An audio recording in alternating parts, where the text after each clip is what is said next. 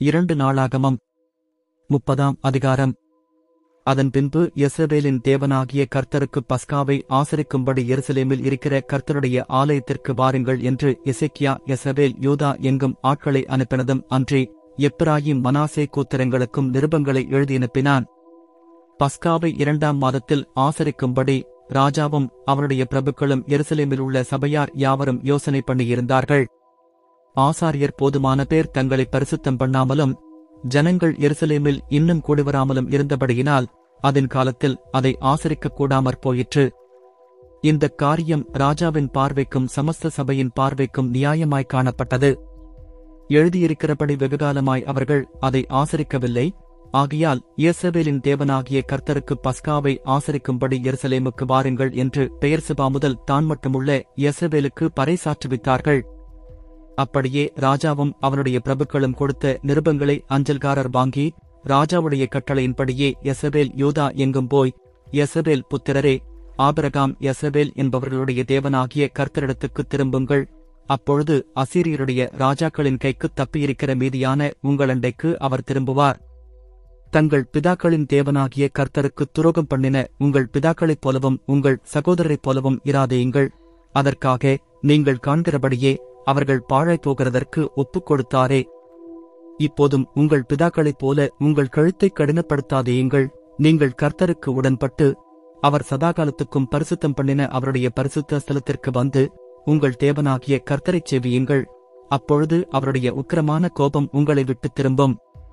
நீங்கள் கர்த்தரிடத்துக்கு திரும்பினால் உங்கள் சகோதரரும் உங்கள் பிள்ளைகளும் தங்களை சிறைப்பிடித்தவர்களுக்கு முன்பாக இரக்கம் பெறுகிறதற்கும் இந்த தேசத்திற்கு திரும்புகிறதற்கும் அது எதுவாகும் உங்கள் தேவனாகிய கர்த்தர் கிருபையும் இரக்கமும் உள்ளவர். நீங்கள் அவரிடத்திற்கு திரும்பினால் அவர் தம்முடைய முகத்தை உங்களை விட்டு விலக்குவதில்லை என்றார்கள்.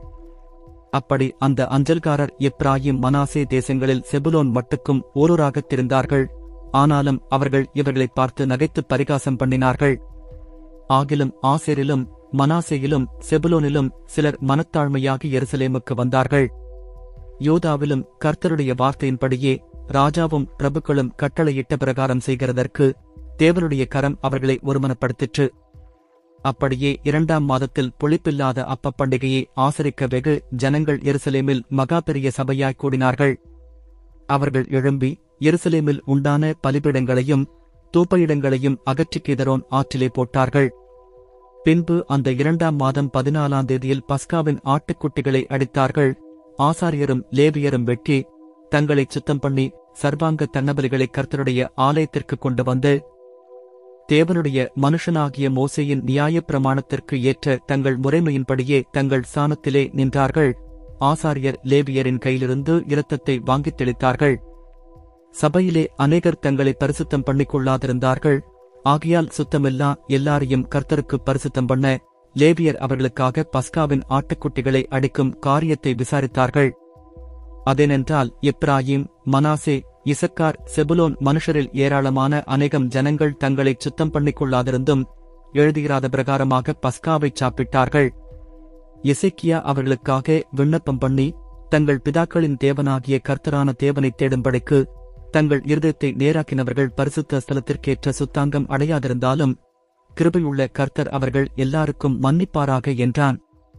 கர்த்தர் இசைக்கியாவின் விண்ணப்பத்தைக் கேட்டு ஜனங்களுக்கு அனுகூலஞ்செய்தார் அப்படியே எருசலேமிலே காணப்பட்ட எசபேல் புத்திரர் பொழிப்பில்லாத அப்பப் பண்டிகையை ஏழு நாளளவும் மகா ஆனந்தத்தோடே ஆசரித்தார்கள். லேவியரும் ஆசாரியரும் தினந்தினம் கர்த்தருக்கென்று பேரோசையாய் துணிக்கும் கீதவாத்தியங்களால் கர்த்தரை துதித்துக் கொண்டிருந்தார்கள். கர்த்தருக்கு அடுத்த காரியத்தில் நல்ல உணர்வுள்ள எல்லா லேவியரோடும் எசேக்கியா பட்சமாய் பேசினான். இப்படி அவர்கள் பண்டிகையின் ஏழு நாளளவும் புசித்து சோத்திரபலிகளைச் செலுத்தி தங்கள் பிதாக்களின் தேவனாகிய கர்த்தரை துதித்துக் கொண்டிருந்தார்கள். பின்பு வேறே ஏழு நாளளவும் ஆசரிக்கச் சபையார் எல்லாரும் யோசனை பண்ணி அந்த ஏழு நாளும் ஆனந்தத்தோடே ஆசரித்தார்கள். யோதாவின் ராஜாவாகிய எசேக்கியா சபைக்கு ஆயிரம் காளைகளையும் ஏழாயிரம் ஆடுகளையும் கொடுத்தான். பிரபுக்களும் சபைக்கு ஆயிரம் காளைகளையும் பதினாயிரம் ஆடுகளையும் கொடுத்தார்கள். ஆசாரியரில் அநேகம் பேர் தங்களைச் சுத்தம் பண்ணினார்கள். யோதாவின் சபையனைத்தும் ஆசாரியரும் லேவியரும் இயசபேலிலிருந்து வந்தவர்களுடைய சபையனைத்துமாகிய எசபேல் தேசத்திலிருந்து வந்த அந்நியரும் யோதாவில் குடியிருந்தவர்களும் மகிழ்ச்சியாயிருந்தார்கள். அப்படியே எருசலேமில் மகா சந்தோஷம் உண்டாயிருந்தது. தாவீதின் குமாரனாகிய சாலுமோன் என்னும் எசபேலுடைய ராஜாவின் நாட்கள் முதற்கொண்டு இப்படி எருசலேமில் நடந்ததில்லை. லேவியரான ஆசாரியர்கள் எழுந்து நின்று ஜனத்தை ஆசீர்வதித்தார்கள். அவர்களுடைய சத்தம் கேட்கப்பட்டு அவர்களுடைய விண்ணப்பம் அவருடைய பரிசுத்த வாசஸ்தலமாகிய பரலோகத்தில் வந்து எட்டினது.